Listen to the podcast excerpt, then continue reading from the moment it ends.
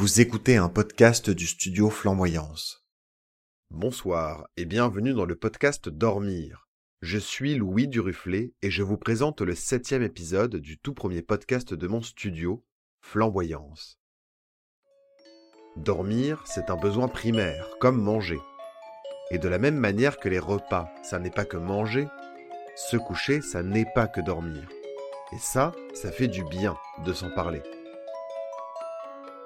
Vous allez découvrir ici 2 fois par mois le rapport que quelqu'un entretient à son sommeil sous le format d'une interview. Cette semaine, nous accueillons Léandre, qui n'est autre que mon futur mari. Il a accepté de se confier à mon micro. Trouver le juste sommeil n'a pas toujours été simple pour lui. Et après de nombreuses années à le chercher, il l'a enfin trouvé. Bonne écoute. Je m'appelle Léandre, j'ai 27 ans et je suis professeur des écoles. Je commence toujours mes interviews par cette question. Est-ce que tu te qualifies de bon dormeur ? Je pense être un bon dormeur dans le sens où mes nuits se passent généralement bien. Je suis toujours content quand je me réveille, j'ai toujours le sentiment d'avoir passé une bonne nuit assez réparatrice. J'ai globalement peu de problèmes de sommeil, je m'endors facilement, je me réveille très facilement. Je dirais même que je suis plutôt réglé comme une horloge quand il s'agit de se réveiller. Le matin pour aller en classe. Je me réveille même 1 minute avant la sonnerie du réveil. Donc non, je pense que j'ai une bonne routine de sommeil.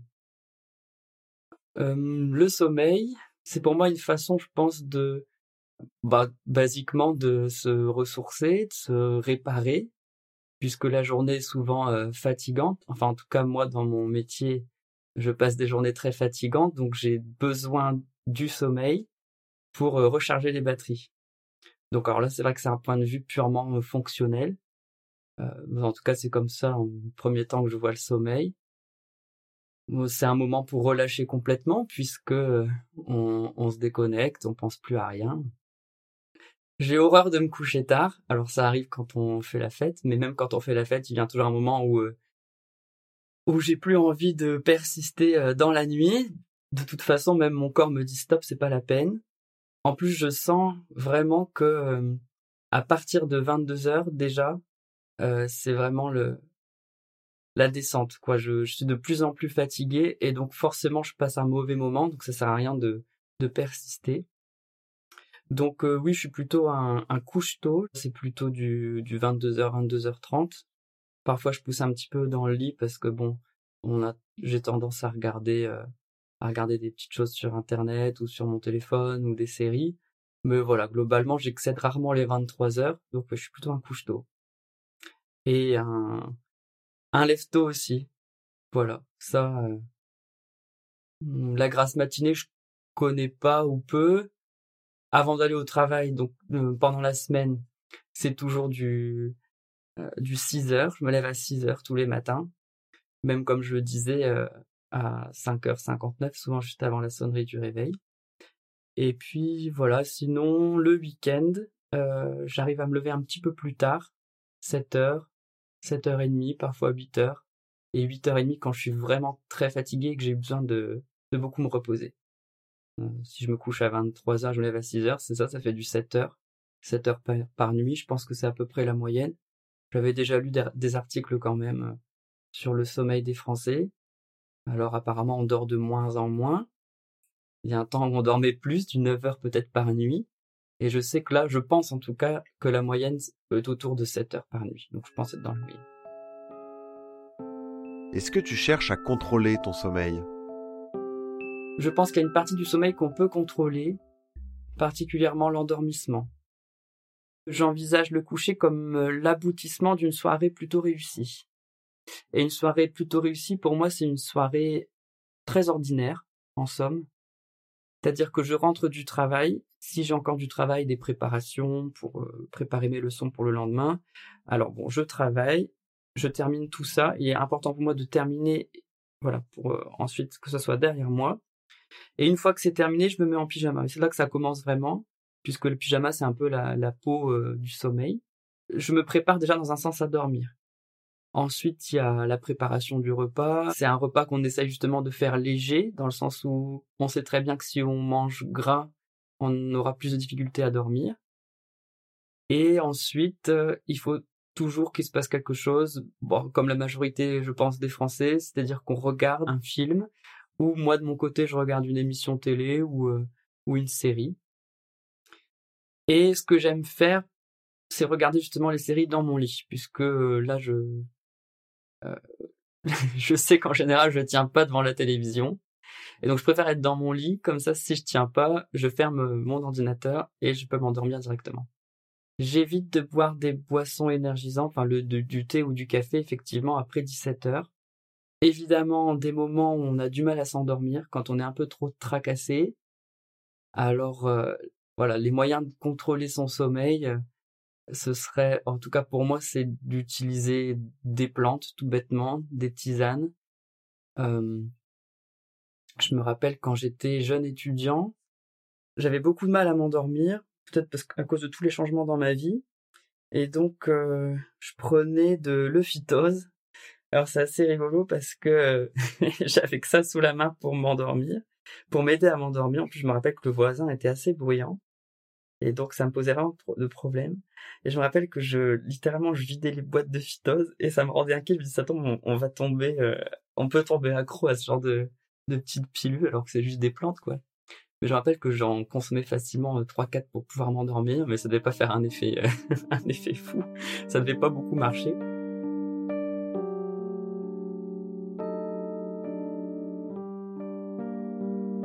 Voilà, je pense qu'on peut essayer de contrôler ça, bien que ce soit difficile. Installer des petits rituels, par exemple, aussi. Bah, justement, pour essayer d'éviter de toujours consommer des pilules ou de l'euphytose, là, je me suis concentré sur un objet, c'était les boules caisses. En mettant les boules caisses, j'avais l'impression d'être dans ma bulle, et c'est bien plus que l'effet apporté par les boules caisses, parce que oui, ça atténue le bruit, mais ça ne l'enlève pas complètement. Mais je me disais à chaque fois, allez, tu mets les boules caisses, ça veut dire tu t'isoles, et ça fait comme une espèce d'écran protection face au monde extérieur. Ouvrir la fenêtre aussi pour avoir l'air frais qui rentre dans la pièce, parce que ça me renvoie à l'idée d'être dans le monde, de me reconnecter à la nature, dans le sommeil. C'est assez amusant, parce qu'on est tous dans nos petits abris, nos maisons, nos lits, nos chambres. Et dormir avec la fenêtre ouverte, c'est, je sais pas, retrouver une forme peut-être d'animalité, je sais pas trop, mais ça me fait beaucoup de bien, j'aime beaucoup ça. Est-ce que tu mesures ton sommeil ? Pour le reste du sommeil, non, je mesure pas, j'utilise pas d'application, j'ai même pas trop d'idée de comment ça fonctionne. Et puis pour le réveil, à part mettre une alarme, bon, c'est quand même déjà un sacré contrôle, mais bon, tu vois, j'en ai pas beaucoup besoin puisque je me réveille juste avant la sonnerie. Et sinon, le week-end, je me laisse me réveiller naturellement. Quand je suis réveillé le matin, je me sens particulièrement en forme. Je dirais même que je suis plutôt matinal, j'ai beaucoup d'énergie le matin, mais au fil de la journée, ça baisse.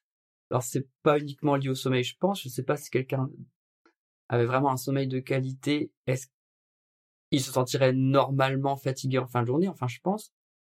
Maintenant, est-ce que je pourrais dormir plus compte tenu des difficultés de mon métier ? Peut-être. Et tu penses au sommeil la journée ? Le reste de la journée, je pense pas ou peu au sommeil. D'ailleurs, je suis pas quelqu'un qui est pressé d'aller se coucher. Alors j'aime bien dormir, je pense, comme beaucoup de gens. Pourtant, quand j'étais petit, j'avais pas envie d'aller dormir. J'ai l'impression que c'était du temps perdu, du gâchis, parce que la vie, quand on est petit, on a envie de la dévorer, on a envie de jouer, de s'amuser en permanence. Et donc la nuit, pour moi, c'était un moment sacrifié, c'était perdre du temps dans sa vie. Et aujourd'hui, où les journées sont bien remplies, je suis quand même très content d'aller dormir. Mais en même temps, voilà, la journée, je suis pas pressé d'aller dormir. Et le lever ? Je me lève toujours de bonne humeur, mais je pense que c'est aussi lié au fait que je me couche de bonne humeur. Je mets un point d'honneur à toujours aller m'endormir, en ayant réglé les problèmes de la journée. Et donc forcément, quand je me réveille, voilà, tous les problèmes sont déjà derrière et je peux recommencer une journée. C'est-à-dire qu'en fait, et depuis que je suis petit, maintenant que j'y pense, j'ai toujours envisagé la nuit comme une remise à zéro des compteurs. Enfin, pour prendre une comparaison, c'est comme si chaque journée était les pages d'un livre et que la nuit serait le doigt qui tournerait les pages, en fait. C'est-à-dire que depuis que je suis petit, quand je me lève, je me dis « Bon voilà, ça c'est une nouvelle journée, elle sera nécessairement différente des autres, malgré la routine. » Et je pense, c'est souvent ça, je pense le matin à ce que je vais pouvoir accomplir, ce que je vais pouvoir faire de la journée. Ça peut être des choses en plus banales, hein, mais je me concentre sur les choses positives quand je me lève. Je pense que c'est un trait de caractère chez moi d'être optimiste et plutôt joyeux, donc j'y pense comme ça. Je pense à des choses toutes bêtes comme le petit déjeuner. Penser au petit déjeuner, bah, ça me met tout de suite en joie. Je pense aux vêtements que je vais pouvoir me mettre pour me faire beau, pour aller travailler, c'est des choses comme ça. Non, voilà, je pense à des bonnes choses, donc je me lève. Le lever se passe très bien. Bon, je sens parfois un peu mon corps quand même, quand je me lève, ça me questionne. Bon, j'ai 27 ans, je pense que ça va, je suis pas encore à me dire que les os craquent et compagnie, mais des légères courbatures parfois, je pense que c'est plutôt lié à la position. Peut-être faudrait-il changer de matelas ou d'oreiller. Je lui ai ensuite demandé comment ça se passe quand il dort avec quelqu'un. Dormir avec quelqu'un, c'est très particulier puisque on partage un même espace avec l'autre. Et alors c'est un peu une mini-géographie le lit, puisque on marque le territoire. Enfin, on a chacun notre oreiller, on a chacun notre côté du lit, et on ne change jamais de place. Et je pense aussi qu'on a nos mouvements, nos postures, nos regards aussi, nos façons de se positionner dans l'espace du lit. Et donc c'est assez particulier puisque voilà, on le partage, donc ça nécessite de faire des concessions en fait. Voilà, là c'est purement pragmatique. Mais sinon au-delà de ça, dormir avec quelqu'un qu'on aime en plus, eh bien c'est très réconfortant. Moi qui suis frileux, dormir avec toi, bah, ça m'apporte beaucoup de chaleur et c'est très important. Bah, c'est beaucoup de douceur. On se frôle la nuit, on se touche, parfois on se fait des câlins consciemment, on se rapproche, on s'éloigne aussi, mais c'est toute une histoire. Enfin, symboliquement, c'est quand même fort de se dire toutes les nuits, on va dormir avec quelqu'un qu'on aime, qui est là pour nous. Je sais pas, c'est comme si toutes les nuits, on renouvelait une forme d'accomplissement. C'est-à-dire, on est deux, alors rien peut vraiment nous arriver, quoi. Et toutes les fois où tu n'es pas dans la maison, où tu ne dors pas à la maison, à chaque fois j'ai cette petite idée de « et s'il se passait quelque chose cette nuit ?» Être seul, responsable, je sais pas, une tempête, quelque chose arriverait dans la maison, ou un voleur entrerait, ou... Eh ben, être tout seul, bon, c'est quand même pas pareil. On se décharge volontiers sur l'autre quand il est là, et on sait qu'à deux, on est plus fort. Alors, je sais pas. Et puis, c'est que dans le lit aussi, on est forcément très vulnérable dans un sens, puisque on relâche tout, on n'a plus aucun contrôle, notre corps est livré comme ça en pâture. Enfin, voilà, quoi. Quand on dort, c'est l'inconnu, c'est donc... on est très, très vulnérable. Alors, le fait d'être avec quelqu'un, je pense que ça arrive à déjouer un peu cette vulnérabilité. Et quand je ne suis pas là, c'est comment ? Quand tu n'es pas là, bon, je retrouve de ce fait ce territoire qui était partagé. Je peux en reprendre pleine possession. Et je pense être quelqu'un de gourmand, mais je suis aussi gourmand de sommeil. C'est-à-dire que quand tu n'es pas là, je vais en profiter. Je vais prendre toute la place dans le lit, mais même je vais me mettre en diagonale carrément. J'aime bien sentir comme si c'était un espace un peu infini, parce qu'en plus je suis à la bonne taille pour mon lit, c'est-à-dire que mes pieds ne dépassent pas du lit, je suis tout contenu dans le lit, même en diagonale. J'ai l'impression d'être voilà dans une infinité de draps, de mou. Je prends souvent ton oreiller quand t'es pas là aussi pour retrouver ton odeur, et puis parce qu'il est plus confortable aussi. C'est un peu moins satisfaisant de dormir sans toi, et puis au lever aussi de pas te retrouver. Bon bah c'est y a un petit manque quoi, c'est évident.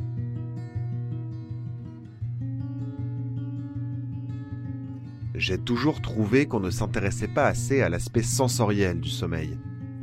Vous savez, l'importance de la literie, les odeurs, le chaud, le froid, le bruit. Ce sont des questions qui peuvent paraître intrusives, mais il s'agit d'expériences universelles, tout le monde les vit. Et pourtant, on garde ça secret.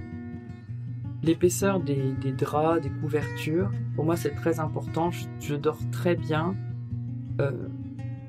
dans la lourdeur des draps. Et même en été, quand il fait chaud, j'ai besoin d'avoir ne serait-ce qu'une fine couche sur moi, sinon j'arrive pas à m'endormir. Ouais, j'aime cette sensation de lourdeur, où je me sens enveloppée. Comme je parlais de la vulnérabilité tout à l'heure, je pense que c'est parce que justement c'est lourd, que ça m'enveloppe, que j'ai l'impression d'être peut-être un peu protégée. Et puis d'ailleurs, en parlant de sensations, je suis très crispée quand je dors. Ou j'ai régulièrement la main sous ma tête, ou coincée quelque part, sous mon bras, ou entre mes deux genoux. Donc en fait, j'ai le corps qui exerce une pression toute la nuit. J'ai aussi les jambes généralement croisées, et j'ai du mal à desserrer cette étreinte. Donc voilà, donc des sensations de crispation, mais qui me font du bien en même temps, puisque je suis serrée, et il n'y a que comme ça que j'arrive à m'endormir. Pourtant, des fois, j'aimerais me relâcher un peu, mais j'aime l'odeur aussi des draps propres quand on les change. Alors, l'enfance, oui, j'avais pas envie d'aller dormir. Et d'ailleurs, on se levait très très tôt, aux aurores. Ça surprenait toujours tout le monde. Et puis on avait besoin que les autres se réveillent avec nous. On avait envie de partager dès le matin des expériences avec les cousins-cousines. J'ai souvenir qu'on était souvent chez ma grand-mère, et puis on dormait avec les cousins, les cousines, et puis on était toujours les premiers levés avec mon frère jumeau. Et il fallait toujours qu'on fasse un petit peu de bruit pour réveiller les cousins, les cousines, et tout de suite rentrer dans le jeu, dans l'activité. Chez mes grands-parents aussi, j'aimais qu'ils se lèvent rapidement. On anticipait déjà tous les jeux, toutes les activités, et c'était un vrai bonheur de se lever, et donc un vrai malheur d'aller se coucher. D'ailleurs, quand on était petit, on avait beaucoup de mal à s'endormir. On avait toujours besoin de réconfort. On appelait toujours notre grand-mère auprès de nous. Il fallait toujours qu'il y ait un petit rituel, une petite histoire, une petite chanson, un contact, un bisou, et puis on en réclamait toujours plus, et c'était un peu compliqué. Et bon, les parents ont eu l'intelligence quand même, je pense, de nous faire chambre à part à mon frère jumeau et moi, puisque quand on se retrouvait chez mes grands-parents, c'était infernal. On parlait jusqu'à tomber littéralement d'épuisement. Voilà, on s'endormait par épuisement. Sinon, on parlait et ça embêtait tout le monde. Non, pour moi, c'était du gâchis de dormir, et c'est quand je suis rentrée à l'âge adulte que le sommeil est devenu très compliqué, en tout cas l'endormissement. J'ai quitté le domicile familial à 18 ans, et je me suis retrouvée dans une petite chambre étudiante à Lille. Et alors, avec tout ce que ça comporte comme inconvénient. Enfin, les chambres étudiantes, c'est des espaces réduits dans lesquels on fait à manger, on travaille. Enfin, c'est un lieu unique, quoi. Alors que la chambre, on pourrait voir ça comme une espèce de petite îlot de tranquillité dans lequel on va se réfugier. Bah là, non. On dort dans son espace de vie. Je dormais à côté de mon bureau. Alors, moi qui ai toujours voulu séparer le travail du sommeil, comme je disais tout à l'heure, je prends beaucoup de temps à partir du moment où j'arrête de travailler pour rentrer dans le sommeil. Là, c'était pas possible, quoi. Je m'endormais avec la vue des cahiers, des classeurs. C'était très compliqué. Et puis, sans parler aussi du bruit ambiant. Les jeunes, ça aime faire à la fête. Bon, pas que les jeunes d'ailleurs, mais j'avais un voisin ultra sympathique. Et donc, je pouvais lui pardonner ça. Mais il jouait de la guitare électrique. Et il jouait tous les soirs. Mon Dieu, que c'était difficile. D'où le petit paquet de phytoses là qui défilait. Ça a été très dur. Et puis les contrariétés aussi. Les contrariétés liées au fait d'assumer plein de responsabilités nouvelles. Du moment où j'ai quitté la maison, je me suis dit que je vais tout prendre en main. Je savais que les parents étaient là derrière quand même, mais ils m'ont fait comprendre que je devais être autonome. Surtout ma mère. Et mon père, je n'osais rien lui réclamer. Donc voilà, je devais assumer des charges administratives. J'apprenais seulement à faire des chèques, à remplir des formulaires. Enfin, et tout ça, ça me stressait énormément. Plus le challenge de devoir réussir ses études, les partiels, les révisions, ma vie sentimentale aussi, puisque avant de te connaître, je ne savais pas comment rencontrer quelqu'un, puisque j'étais homosexuel. Bon, là, c'est un autre débat, mais je me sentais un petit peu coincé à cause de ça. Et quand t'es jeune adulte et que t'arrives à la fac, tu sais que tu vas rencontrer des gens et tu as envie de t'ouvrir et de rencontrer ton âme sœur aussi. Et bon, je t'ai rencontré assez vite, ouf. Mais avant ça, oui, j'avais beaucoup de mal à m'endormir et tout était lié. Et ça a été vraiment mais cauchemardesque, quoi. Je me souviens, c'était... Et pour moi, perdre du sommeil, ne pas savoir dormir, c'est terrible puisqu'on n'a pas cette ressource pour mieux démarrer la journée du lendemain. Et c'est comme si on rentrait dans un cercle vicieux, quoi, parce que moins tu dors, plus t'es fatigué, plus t'es sensible à choper des maladies ou... Je suis un stressé de la vie, en fait, hein, je me rends compte en parlant. Mais t'as du mal à affronter les choses de la vie, quoi. Et donc le sommeil est capital pour moi. Et donc je rageais de pas m'endormir. Donc forcément, puisque je rage, ça m'empêche encore plus de dormir. Donc non, ça a été très très difficile. Et encore aujourd'hui, je pense qu'il y a des séquelles, puisque...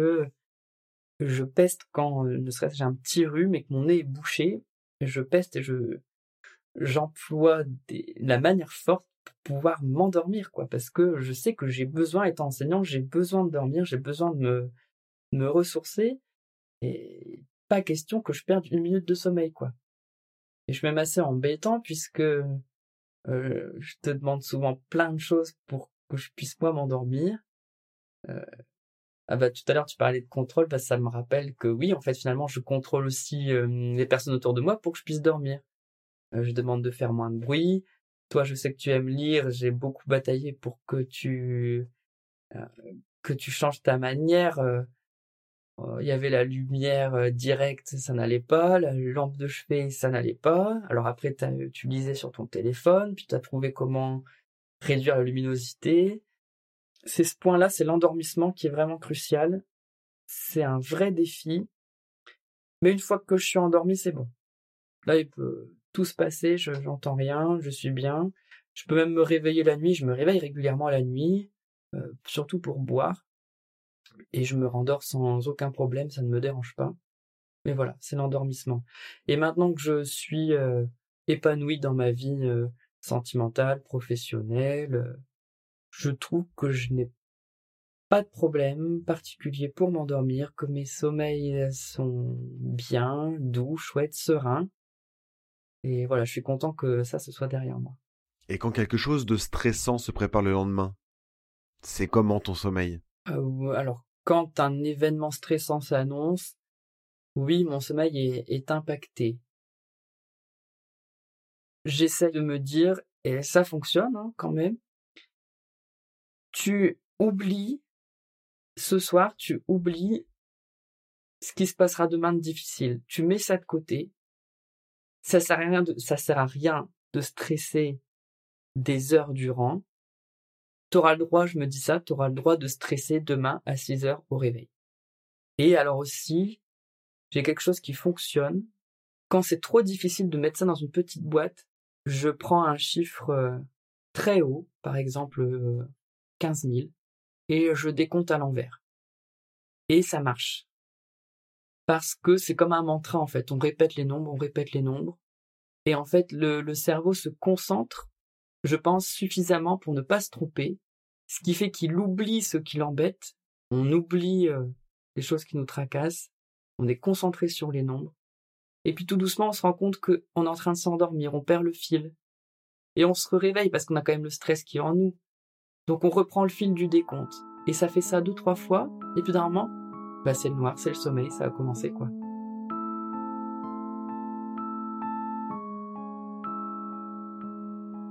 Est-ce que tu rêves ?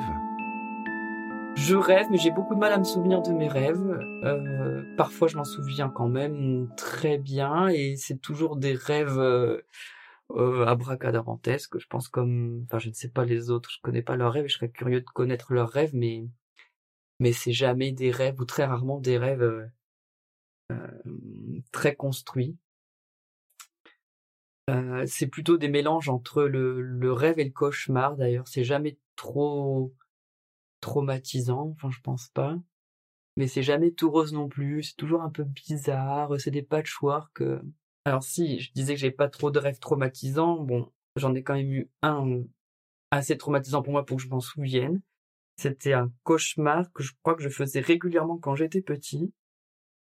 Je suis tout seul dans un espace immense, ça pouvait être une plaine ou une salle, avec des pavés au sol, quelque chose comme ça, une salle vide, bien sûr. Et la salle est vraiment, immense. Et j'ai même l'impression qu'il y a une distorsion, que la salle s'agrandit. Et puis tout d'un coup, il y a une présence. Il y a quelqu'un ou quelque chose qui me regarde et qui fait attention à moi, mais c'est une attention étrange, c'est pas forcément une attention bienveillante. Ce quelqu'un, je le vois pas, mais il est présent. Il est dans cette salle. Et tout d'un coup, alors que cette salle était immense et que je me voyais même presque minuscule dans cette salle, et je voyais la salle s'agrandir, et bien tout d'un coup, ça se resserre à une vitesse en plus extrêmement rapide, et tout en rétrécissant l'espace, rapproche cette présence-là. Et là, par contre, je me vois plus, mais je sens l'entité, je sais pas comment je peux appeler ça, se rapprocher de moi, et elle devient de plus en plus proche jusqu'à imposer sa matière. Je ne veux pas dire corps parce que je le vois pas, mais je le sens, puisqu'en fait, je suis dans mon rêve, je crois que je ferme les yeux et que je suis recroquevillé. Donc, c'est le noir, et pourtant, je perçois la salle qui se rétrécit, cette présence derrière moi. Et ça s'approche. Et c'est terrifiant parce que j'ai l'impression, est-ce que c'est mon cœur qui bat ? J'ai l'impression de sentir un cœur qui bat. Et un regard, on me regarde, mais complètement, quoi. J'ai même cette sensation, au bout d'un moment, que c'est un œil qui me touche. Je peux pas voir si c'est un œil, mais c'est comme si le regard devenait tactile. Le regard me touche, quoi. Et je suis complètement effrayé. Voilà, ça, c'est un cauchemar qui m'a littéralement traumatisé.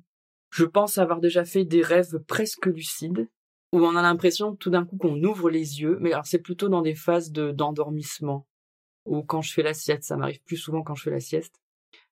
J'ai l'impression dans mon sommeil d'ouvrir les yeux et d'être conscient, et là de voir la pièce qui est autour de moi, alors que j'ai les yeux fermés, mais je perçois la pièce et je ressens des choses, mais ça dure pas longtemps. Il y a quelque chose que je redoute, c'est d'aller me coucher après le lever du soleil. J'ai l'impression d'être en dehors de l'ordre naturel des choses. Et ça m'est arrivé un jour, avec toi d'ailleurs, parce qu'on était à une fête d'une amie, et on avait passé la nuit comme ça, une nuit blanche classique, quoi. mais on s'était pas rendu compte du temps qui avait passé, et on était dépendant, parce qu'on n'avait pas encore le permis à ce moment-là, pas de voiture, on était dépendant de gens pour nous ramener. Et en plus, c'est terrible parce que la soirée s'était terminée, plus personne s'amusait, plus personne parlait, chacun était dans son coin, on n'avait qu'une envie, c'était de partir, quoi. On relançait les gens, mais pourtant ils nous reconduisaient pas chez nous. Et on n'avait aucune idée de quelle heure ils pouvaient être, ou en tout cas du temps qu'ils faisaient dehors. Enfin, je me rappelle avoir eu le choc en sortant, de voir le soleil poindre à l'horizon.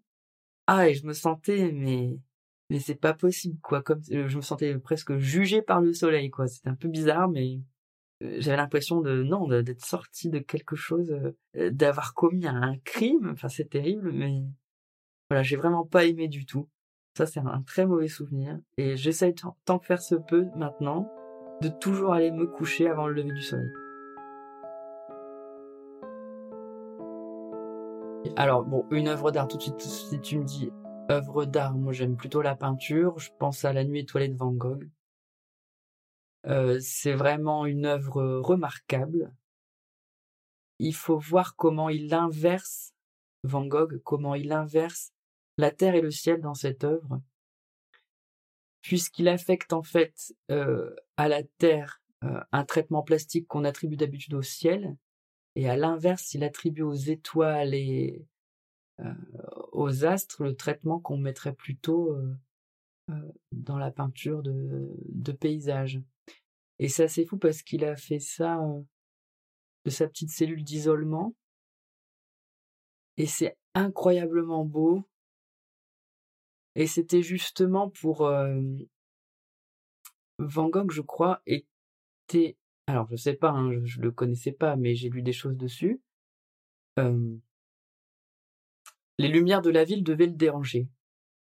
C'est un moment où il y a eu l'éclairage public... Et on s'est mis à peindre les lumières de la ville. Et pour lui, les lumières de la ville sont toujours un peu angoissantes.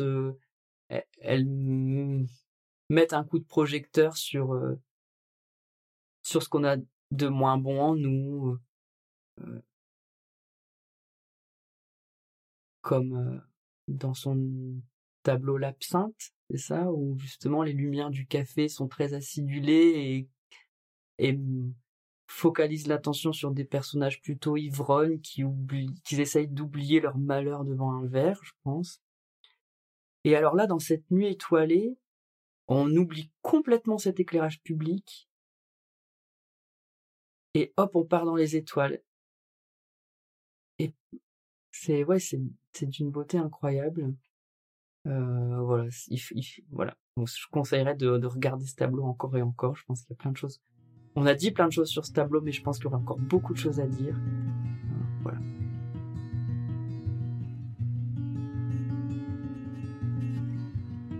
Coucou, c'est Louis à nouveau. Merci pour l'écoute de cette émission et surtout un grand merci à Léandre d'avoir accepté de nous raconter son sommeil. Je suis un peu ému, c'est mon tout premier podcast professionnel et j'espère sincèrement qu'il vous a plu. Si vous voulez me soutenir, rien de plus simple. Je vous invite à laisser une note et un commentaire sur iTunes ou sur Tumult. Ça me permet de bénéficier d'une plus grande visibilité et m'apporte beaucoup. Vous pouvez aussi m'écrire et me raconter votre sommeil, bien sûr. Vous pouvez retrouver toutes les informations concernant l'émission sur le site du studio, flamboyance.fr. Flamboyance, ça s'écrit au pluriel. Nous sommes aussi présents sur Facebook, Instagram, Twitter, LinkedIn et YouTube. Tous ces comptes sous ton nom du studio. Allez, bonne nuit maintenant.